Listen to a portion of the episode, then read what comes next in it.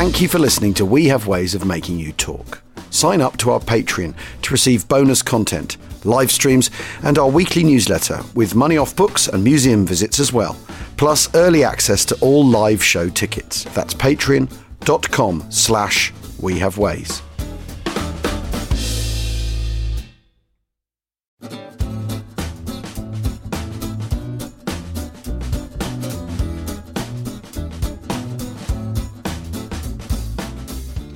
We Have Ways of Making You Talk presents The Cauldron by Zeno. Read by Al Murray. Chapter 7 For Bridgman's platoon, the morning of the third day was a morning of waiting, an interminable morning in which its sections were shuffled around the company's perimeter. They became an isolated pocket of men. To the north of them, the 4th Parachute Brigade launched its expected attack along the axis of the railway to secure the northern arc of the bridgehead to the south, the borders and divisional troops held out against attacks from the west, and to the southeast, the battered remnants of four battalions fought on in a last desperate bid to reach and relieve the 2nd Parachute Battalion, cut off and surrounded at the northern end of the road bridge in Arnhem. Early in the afternoon, Tim Jordan and Allen looked at their hastily constructed battle map. Immediately to the east and west of the company position, the map showed ominously empty areas. A drive by the Germans from the east along the road from Arnhem to the ferry would slice across the front held by the platoon and completely cut off the 4th Parachute Brigade from the remainder of the division. Jordan and Allen exchanged glances. Something would have to go by the board. It was impossible to hold the company area secure and at the same time be in any position to deny the Heveadorp Arnhem Road to a determined enemy. Allen handed over the western sector previously held by Ramsden and his platoon, to the sergeant major and a scratch group from company headquarters, and moved his own platoon forward into the east, astride the middle road to Arnhem. Blake and his section were now north of the road, and as they prepared to defend the house they had taken over, they listened to the battle raging beyond the railway line. The firing seemed to be remaining static, it did not, as they had anticipated, diminish and then restart farther to the east as 4th Brigade advanced along their northern route. Blake looked across the road to where he could see Gorman's men at work in the house opposite. Both sections had their Bren guns in the front gardens of the houses they were holding, and their riflemen and Sten gunners in the upstairs rooms and in the roof. Bridgman joined Blake as the sergeant linked six Hawkins anti tank mines to a clothesline, and, satisfied by the progress being made by the two forward sections, he moved down the road to where Leyland was preparing the drop end of the tank trap. He watched young Adams as Leyland explained the tactics his section was to use should enemy armour pass the first two sections. The young soldier had lost some of his earlier apprehension, and as Leyland positioned the men and gave them their instructions, he showed an interest quite different from the stunned apathy he had exhibited since the shock of his first brief action. Allen crossed the road and looked in on his headquarters section as it prepared for the part it was to play in conjunction with Leyland and his men. They were as well advanced as the remainder of the platoon, and after a few quick words with Murray, he went back to where he'd left Blake. The platoon now occupied four houses. Two, those held by Blake and Gorman, were opposite each other and 30 yards short of the crossroads formed by the road they were on, which ran across the north of Oosterbeek, and another which ran south from the Arnhem Amsterdam road. 75 yards farther back, Leyland and Murray occupied two more houses, also on opposite sides of the road. In the event of a German attack from the east, the area between the two pairs of houses was to be the platoon's killing ground. Back with Blake, Allen listened to the sounds of battle to the north, the German fire coming from a little to the west of where he guessed the brigade to be. It sounds as if Four Para have been taken on from behind. He spoke without surprise, as if it was something he had expected to happen. If they're too tightly squeezed, they'll have to get back into the divisional area before taking a new line. Blake shut his eyes and tried to visualise the battle scene. He could imagine the brigade held up on their axis and being harassed from the rear. They would not dare take the risk of disengaging to the north and putting an even greater distance between themselves and the division. They would have to come south. That means they'll come down through the company position, doesn't it, sir? Some of them might, but if the whole brigade comes due south, they'll lose their transport. They can't get it over the railway embankment, and the nearest crossing is back at Wolfheze. If we're not still holding it, it'll have to be retaken. I don't think Div can help them. Judging by the firing to the south, the borders have troubles of their own, and there's no other infantry unit not already committed. They may use the glider pilots. There must be a thousand or so of them somewhere, I should think. He broke off and listened. The slow clank of a creeping tank took the two men to the side of the window in the bedroom where they were talking. The angle of the wall prevented them from seeing more than thirty yards up the road towards Arnhem. They slipped out of the room and ran down the stairs, their boots breaking the close silence of the house. The front door was wedged back on its hinges, and dropping to the ground, they joined the Bren group whose members were staring through the privet over the low garden wall.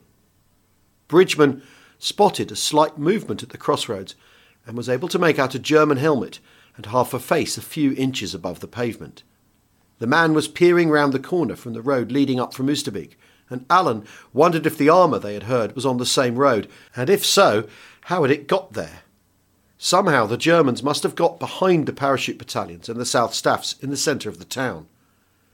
The head disappeared, but almost at once the man himself ran out from his cover and crossed the road. He was followed by four others, and the five of them entered the front garden of a house on Bridgman's side of the street. They were out of his sight almost at once, but he knew Gorman's men would know where they were and would be able to neutralise them at the right time. Another half section of Germans scrambled over the garden wall, round which the first soldier had peered. Alan turned to Blake. Where's the MG 42? Blake jerked his head backwards. Up there in the bedroom. Get back in the house and tell them that last lot are their first target when the firing starts. Blake crawled away and into the house. Alan continued to watch the crossroads. He guessed that after a period of observation by their infantry section, the German armour would start up again and come out from behind its cover. He had no idea whether it would turn left and come through his platoon position, or whether it would continue up the road it was on and cross the railway embankment, reinforcing those enemy elements which were holding up 4th Brigade. He could hear the noise of more than one engine running, but it was difficult to decide exactly how many German vehicles were concealed behind the houses and how many of them were armoured. Blake rejoined him, and Alan looked round at the sergeant's grinning face. Spot on, sir. The MG 42 crew can actually see three of them. They won't give us much trouble. The sudden revving of engines gave the impression of an armoured division starting up, and the first tank, an old Mark IV, lurched into sight. The watching men held their breath as it crawled forward. It seemed to hesitate in the centre of the crossroads, and then it locked one track and swung round towards them. Bridgman slid backwards to the front door of the house, and once inside, he pounded upstairs to the bedroom. He crossed it quickly and stood behind the crew of the captured German machine gun. A second tank had followed the first, and both were clanking warily down the road towards the platoon. Alan wondered what they would do when they spotted the clothesline across the road.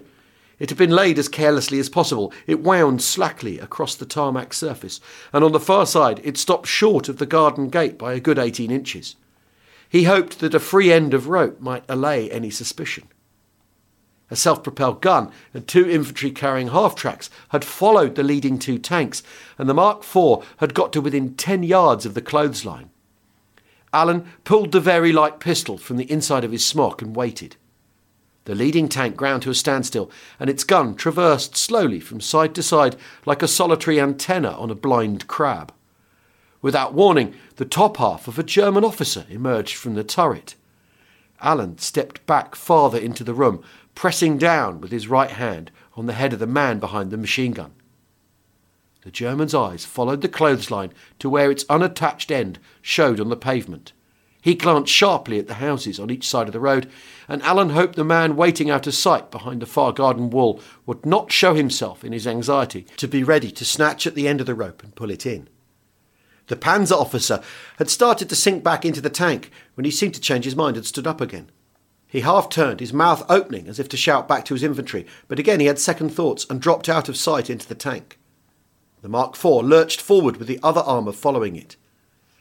Alan ducked and crossed to the other side of the room where he could look back towards his two rear sections and at the same time follow the movement of the German tanks. They picked up speed a little, and Alan just had time to thrust his hand out of the window and fire his flare over the leading tank, and to watch the second clothesline come to life as it was dragged across the road with its attached cargo of anti tank mines. The leading tank ran onto one of the mines, and it seemed to him that it skipped sideways like a girl playing hopscotch before it came to rest, one track severed and trailing.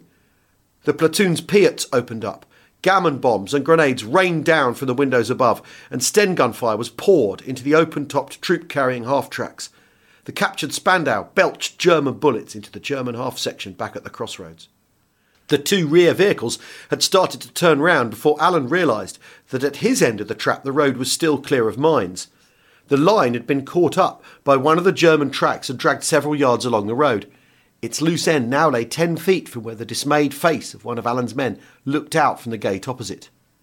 Bridgman ran from the bedroom and down the stairs. He reached the front door in time to see Blake dart out of the garden gate, his Sten gun in his right hand and his left dragging the rope linked mines behind him. The last German vehicle was the self propelled gun, and it completed its turn as Blake ran across its front. It started back in the direction from which it had come and crushed one of the mines as Blake leaped for the pavement on the far side of the road. Alan had time to see the sergeant blown through the open gate opposite him before he himself was thrown off his feet. He scrambled up and put a burst of Sten gun fire into the backs of two Germans attempting to clamber over a wall into a garden. One of the half tracks had run up onto the pavement. It had come to rest with its front end half through a garden wall. Its occupants had been thrown about by the violence of its sudden turn and sharply arrested movement. Some had been jerked clean out of the vehicle as they stumbled to their feet. Some were struggling to rise from where they had been hurled on the deck. Some would never move again. And as the survivors looked desperately about them, death singled them out from the windows above. The firing had almost stopped, and Alan shouted across to Gorman to keep his Bren aimed back at the road intersection. He could see Blake still lying on his face in the open doorway opposite, so he turned to where Corporal Heibling was looking down from an open window above him. Keep the two MGs trained on the crossroads. I'll take the rest of the section. Send them down now. The men joined him in the garden, and with their fingers hooked expectantly round the triggers of their weapons, they made their way to where the German armour lay like stranded ships on the road and pavements. The surviving occupants stood about in small groups, their hands resting on their steel helmets, and with shocked, apprehensive expressions on their faces.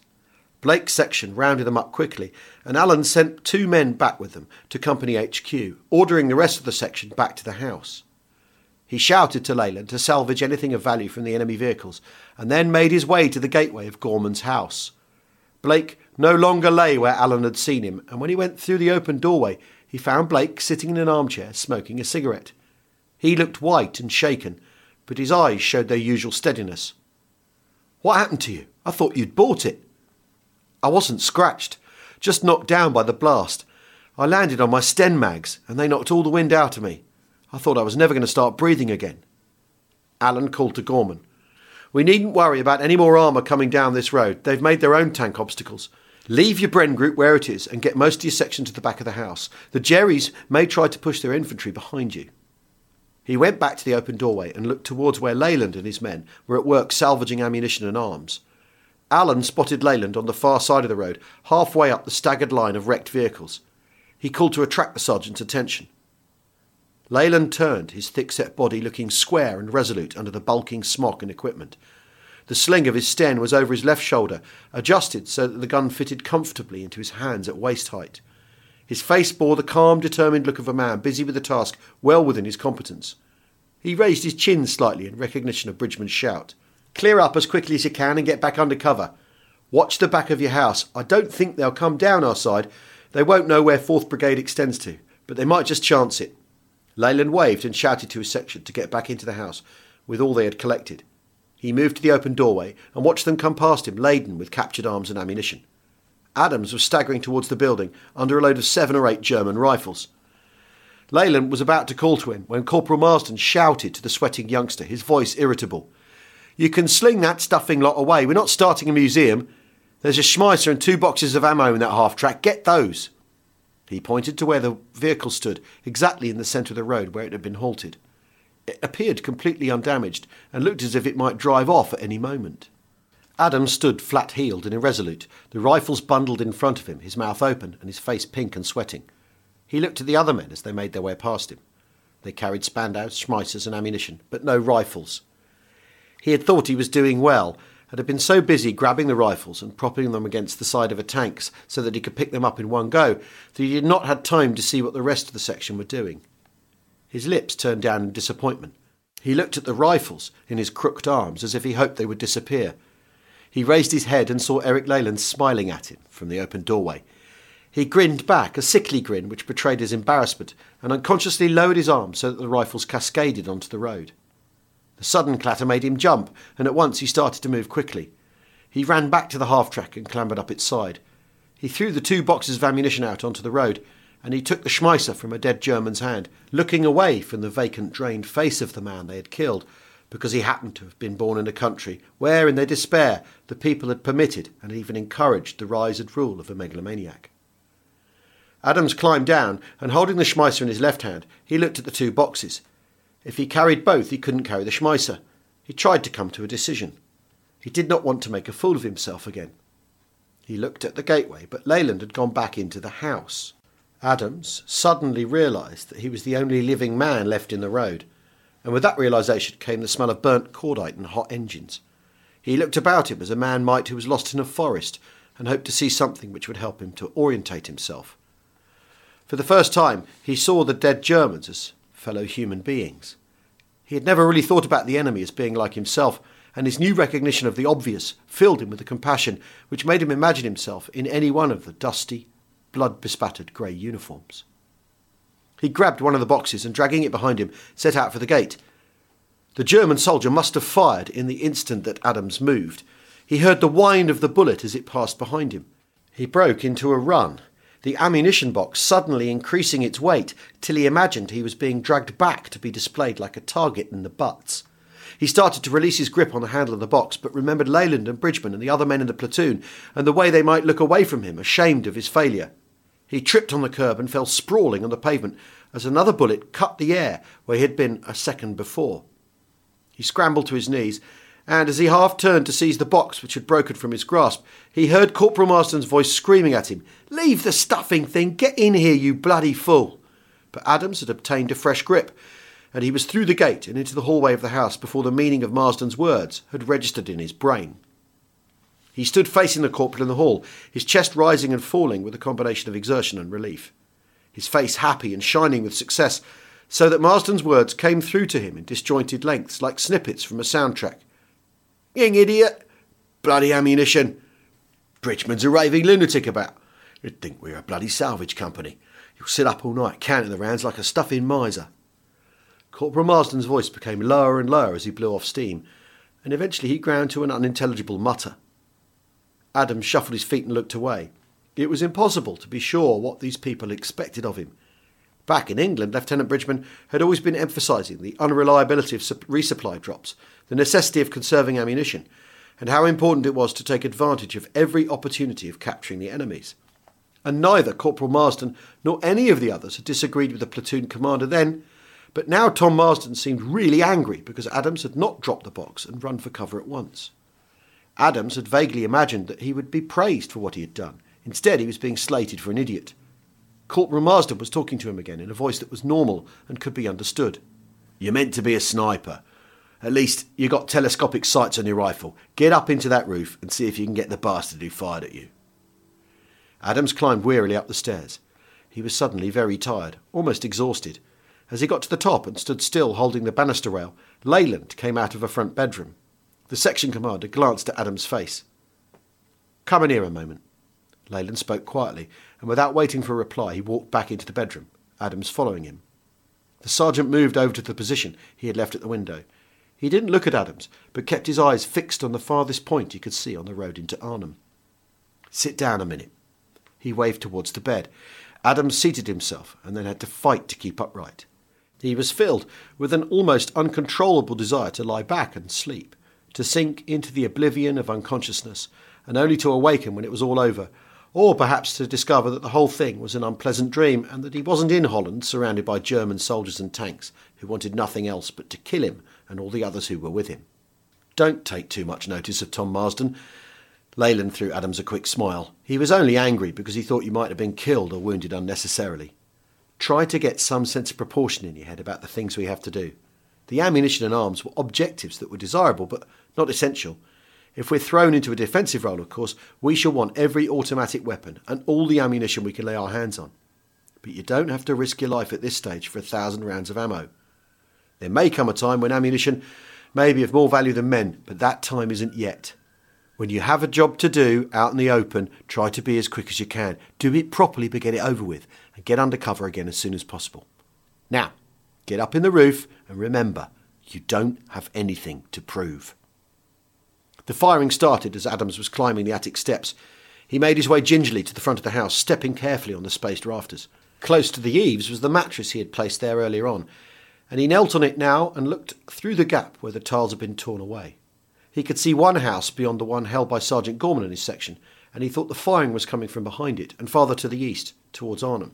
He could hear other members of his section moving about below and behind him at the back of the house, and to the north the distance dulled incessant fire of 4th Brigade as it tried for the high ground from which it would sweep down and form a northern arc on the edge of the town. The detached houses on the far side of the street stood bright and clean in their red bricked isolation.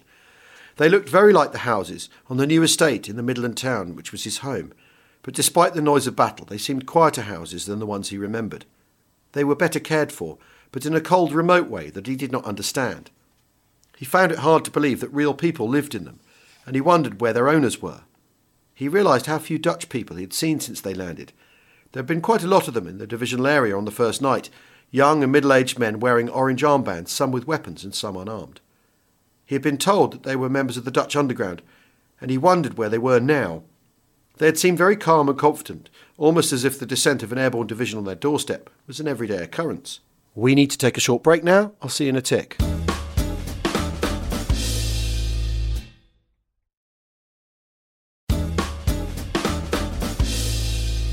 Welcome back to Zeno's The Cauldron. The firing round Gorman's house hotted up, and Adams moved his head a few inches at a time in an attempt to spot some sign of movement, but he could see nothing.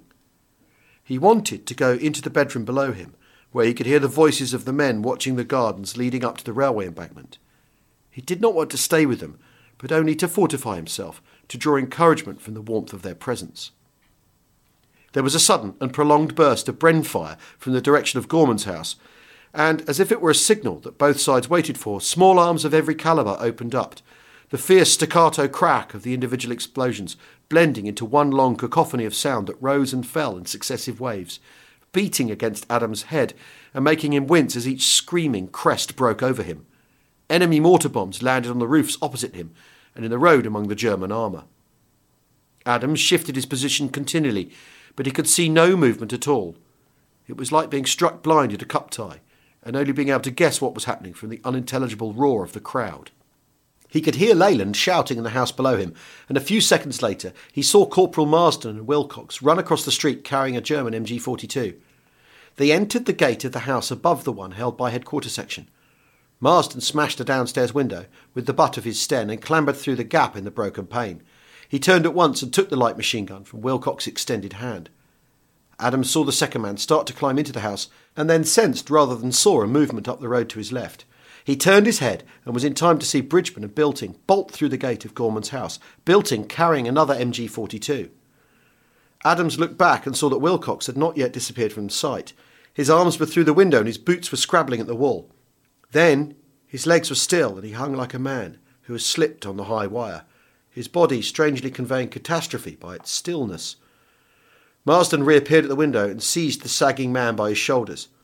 He was pulling him in when the mortar bomb landed in the next garden. The explosion threw up a great cloud of soft earth, and Adams ducked as stones and fragments of metal showered on the tiles about his head. When he looked again, there was no one at the window opposite him, but he could see a barely distinguishable movement in the room beyond it. He was wondering if Wilcox had made it after all when Marsden looked out and down into the garden. One side of his face was red and dripping, and only partly concealed by the handkerchief he held to it. He seemed to stare for a long time at what lay out of Adam's sight three feet or so below the window ledge, and then he turned away and disappeared towards the back of the building. Wilcox was dead.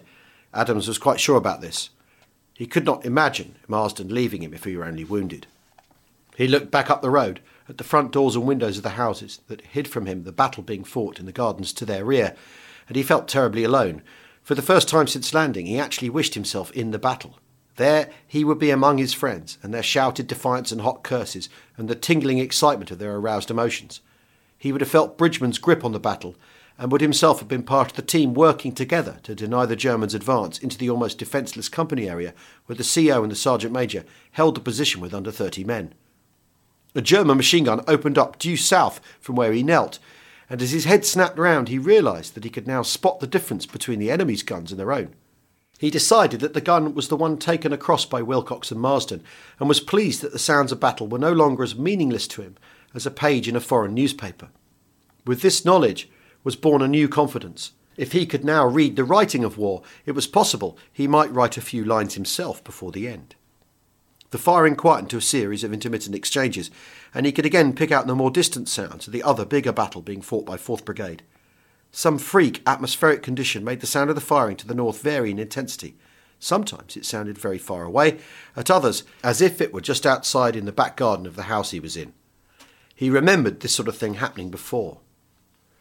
In the bed he shared with his elder brother, he had lain listening to the sounds of the fairground on the outskirts of the town, to which he had been forbidden to go on that particular evening because of his failure to do his share of the family chores in the morning.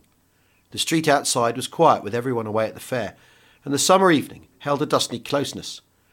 He lay thinking of the happy noise and the laughter and the whirling of the giant machines, the raucous calls of the barkers and the exciting screams of the girls as they were swung high on the swings by their chaps. And the sound of it all had alternated between the very loud and the barely heard.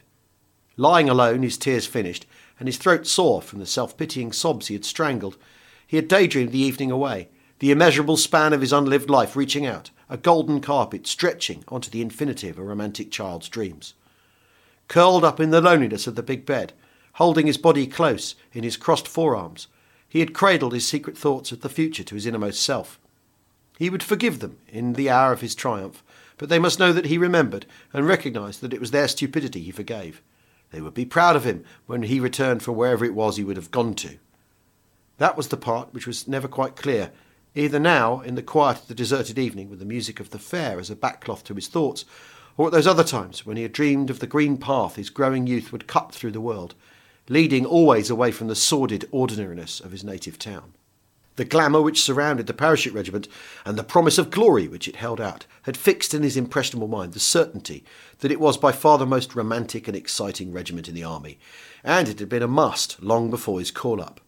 When he had been accepted, it had been as if a half doubted password had been given and opened the door to a way of living he had known existed outside the dream world in which he had spent so much time.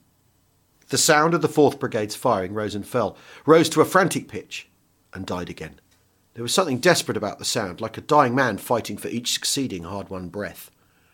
Adams heard increased movement below him and towards the back of the house. He stood up, straightening his aching body, but as he started to move over the trapdoor, he heard the sound of boots on the road outside, and turning back, he crouched again and looked down. He had only time to see the top of a steel helmet and the smock below it before the figure of one of their own men disappeared from his sight as it entered the house. He moved over to where the steps led down from the attic and listened. He could hear Leyland's voice and Marsden answering him. It must have been the section corporal who he had seen crossing the pavement and entering the house. Happened to your face? Nothing much, but the bastard's got Wilcox before we'd got into Murray's position. I reckon there are some Jerrys in a house on this side of the road. Gorman couldn't have knocked out all the ones who came over to cover the armour. How are things going over there? It sounds as if you've got it under control. It's all right now, but it was touch and go for a bit. They must have used the best part of a company against us, but this cattle wire the Dutch used between their gardens really buggered them up. It kept checking them every few yards, and we had enough automatics over there to knock seven kinds of shit out of them. I don't think they'll come back in a hurry. How have you had it? It's been quiet enough here, but I should think 4th Brigade have had it on their present line. Carter came in a few minutes ago from 3 Platoon. They've landed the Polish gliders, but it sounds as if it was a proper cock up. The LZ was bang between the 10th Para and the Germans. 3 Platoon has been shot to hell, and they'll be coming back into the company air any time now. What about the Poles? They were bringing in anti tank guns, weren't they? Yes, they were, but I don't know what the exact position is. The chap from 3 Platoon says they got some of them unloaded and away, but it seems the Poles decided that everyone was an enemy and opened up on the King's Own Scottish Borderers, 10th Para, and 3 Platoon, as well as the Germans. Can't say I blame them. And a post landing's a bastard. You've no idea where the firing's coming from. Anyhow, you better take over here and keep your eyes skinned for 3 Platoon. I'm going to see Bridgman and find out what the next move is. Adams crept back to his place in the eaves. How bad was shot to hell? And what exactly did 4th Brigade have had it on their present line mean? He crouched for a long time on the mattress in the roof without seeing any of the enemy. There seemed to be an incessant coming and going below stairs, and every now and again a familiar figure would dart quickly across the road. He heard three platoon arrive in the houses to the west of where he knelt, and he heard them move out again through the gardens south of the railway embankment.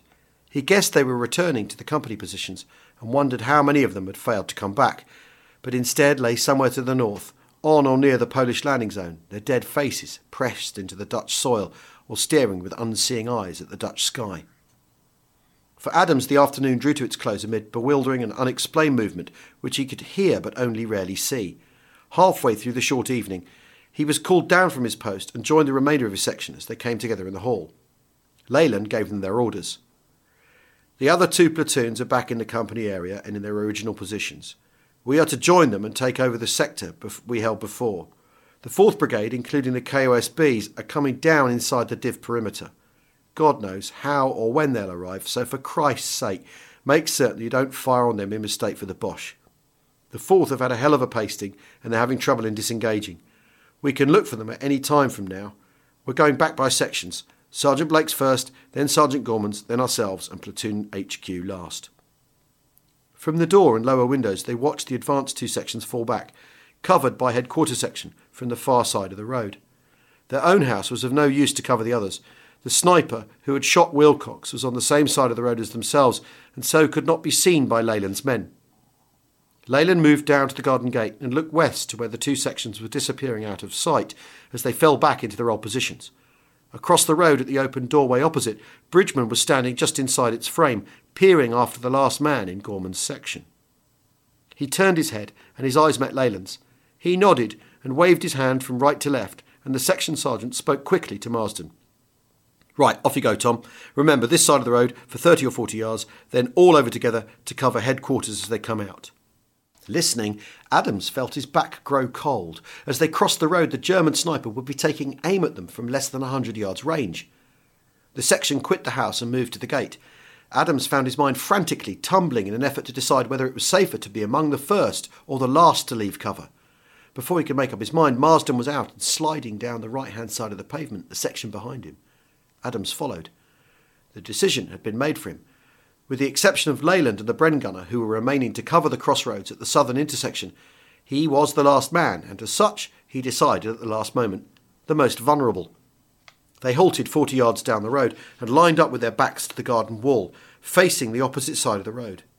And then, at a word from Marsden, they were pounding across the open sixty feet, the sound of their ammunition boots ringing in their ears. Adams ran with his head up and his mouth open, as if ready to cry out before he was hurt. He heard the two shots, but he did not look to see if they had taken effect. He had already seen the body of Jimmy Stores from Gorman's section lying sprawled with his shoulders on the pavement and his hips and legs twisted so that they followed the line of the gutter. The gateway seemed filled with men, so without checking in his stride, Adams kept straight on, and at the last moment thrust his stocky body upwards, his weight propelled by muscles grown stronger through his wish to survive at any cost. He cleared the privet head first, his rifle extended and held away from his falling body. He felt his boots catch for a second in the tight trimmed wood of the hedge, and then he landed on his hands and knees in the Dutch garden. He stayed for a moment with his chest heaving and his head hanging down between his braced arms. He looked up only when he heard Marsden's voice urging three men into the house. He started to follow them, but the section corporal called him back. No, not you. Get in the corner there. He pointed to where the dividing fence joined the low wall and privet the front garden. The bastards in that last house, just this side of the crossroads, Gorman's lot must have missed him when the kerfuffle started. The sod's done too already. You see, the stuffer doesn't get any more. Adams knelt at the spot pointed out by Marsden and looked at the house on the far side of the street before the crossroads. It looked exactly the same as any of the others, except that all of its windows were smashed, and the red gashes of bullet scarred brickwork showed in greater abundance than on the other houses. The German armour obscured much of his view, and he could see only one of the downstairs windows. The broken windows gave the upstairs rooms an impression of being gutted, but in one of them, or perhaps in the roof, the sniper waited. Adams eased his rifle forward and looked through the telescopic sights. The house jumped towards him, and he began a slow search of the windows and tiled roof. In the lower right hand corner of the farthest window, he thought he spotted a movement, but he could not be sure. He was trying to make up his mind whether to put a shot in when Leyland broke cover, followed by Ted Wallace carrying the Bren gun, Adams watched them as they made their way along the far side of the road as he had done minutes earlier with the rest of the section. They halted for a moment opposite him, and then they were running across the road. Adams heard the thud of the bullet which hit Wallace, and watched him stumble for a few more paces before going down. Leyland ran on to the gate, then stopped and looked back as if he had been called and was trying to place the direction of the cry. He turned very slowly and looked towards where Wallace lay in the middle of the road. Adams stared at the section sergeant, his eyes wide and a look of incredulity on his face. Time seemed to stand still.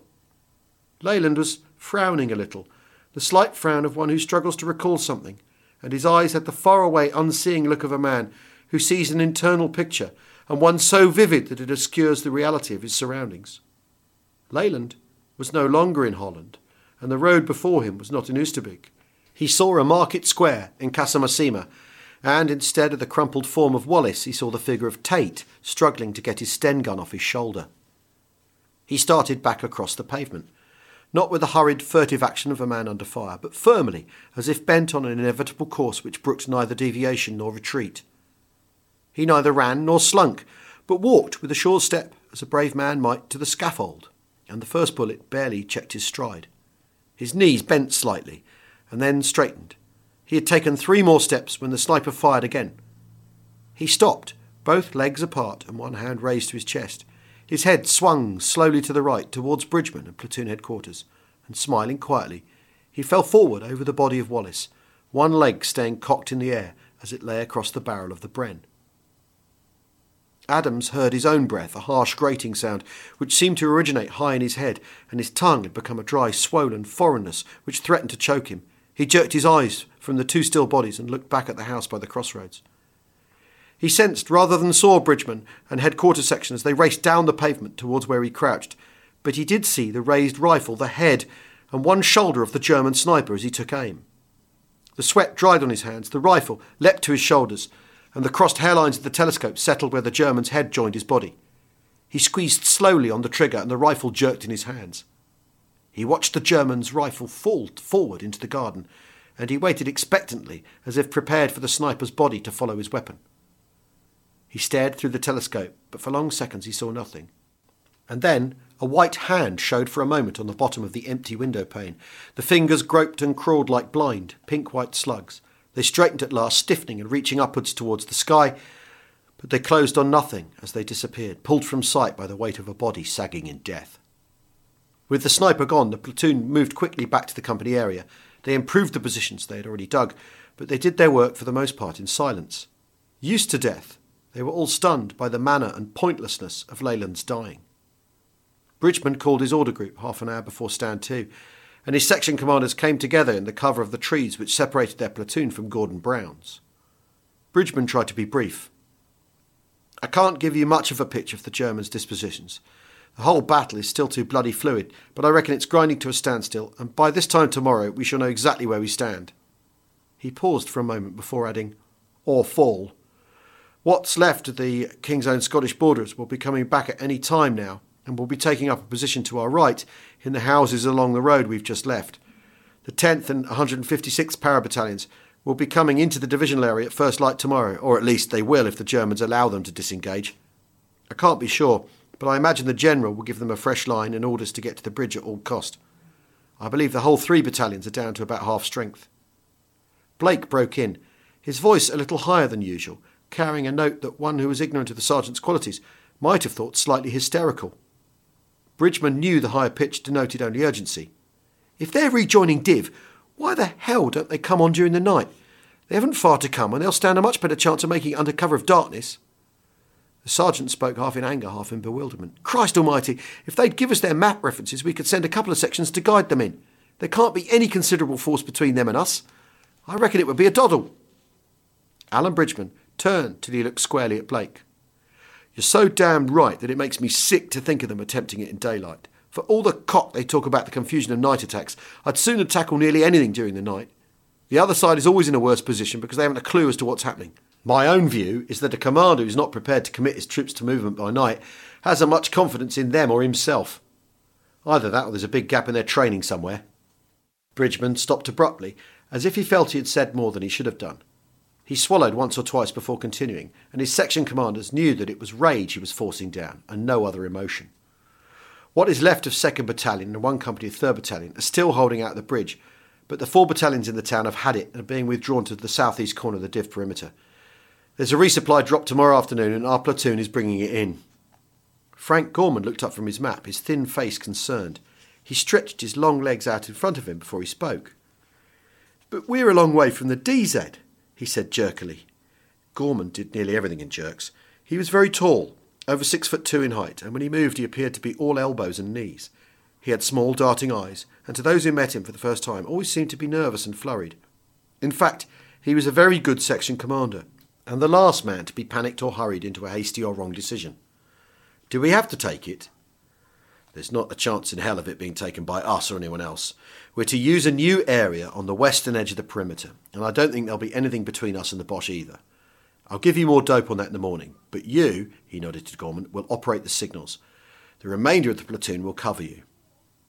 They sat in silence for a few minutes, each thinking his own thoughts. Marsden was the first to voice what was uppermost in all their minds. What about Second Army? What the bloody hell has happened to them? They're 24 hours late already. Marsden's temper was as quick and as well directed as the movements of his dapper body. Even in the midst of battle, he somehow managed to give the impression that he thought nothing was half so difficult as those in authority tried to make out, and to prove it, he managed to shave and appear well groomed under conditions which everybody else went along with. When Alan answered, there was a slight edge to his voice. He liked Marsden well enough, but was impatient with the corporal's preoccupation with matters beyond their control. I don't know, and from what I can gather, no one else does either. It's no use speculating about it. We've got our own job to do, and after the resupply tomorrow, that means any job they give us. No matter what the final outcome is, let those of us who survive be able to live with the knowledge that we didn't fall down on any of our tasks. Bridgman paused for a moment. He was not quite certain whether he ought to continue, but he did. I'd like to think that those who have fallen down on their jobs, whether through lack of guts or because they're too bloody dilatory and victory happy to feel any sense of urgency, I'd like to think that they will find it difficult to live with themselves. But they won't, they never do. They'll be able to rationalise anything, even their own gutless incompetence. He stood up. Right, now, get back and tell the men the essentials. I don't think tonight is going to be as quiet or as easy as last night. Make sure all the men are on their toes. They got to their feet and started to move off, all except Blake. He squatted back on his heels and waited for the others to get out of earshot. Alan stood in silence, looking down at the sergeant's face, that seemed, without its usual grin, almost that of a stranger. He felt sure that Blake wanted to speak to him about Leyland's death, and he was right. Why did he do it, sir? I saw the whole thing from down the road. It wasn't even as if he was trying to save Wallace or help him or or anything. He didn't take cover or hurry. He just walked out and, and waited to be killed. I can't start to understand it. There was nothing wrong between him and Sally. If there had been, I should have known. What could have made him do that quite suddenly? What could have been in his mind?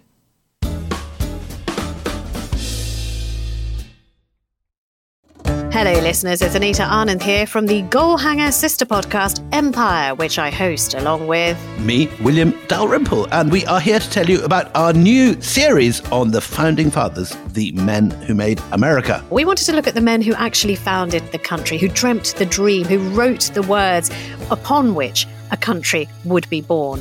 What were they like?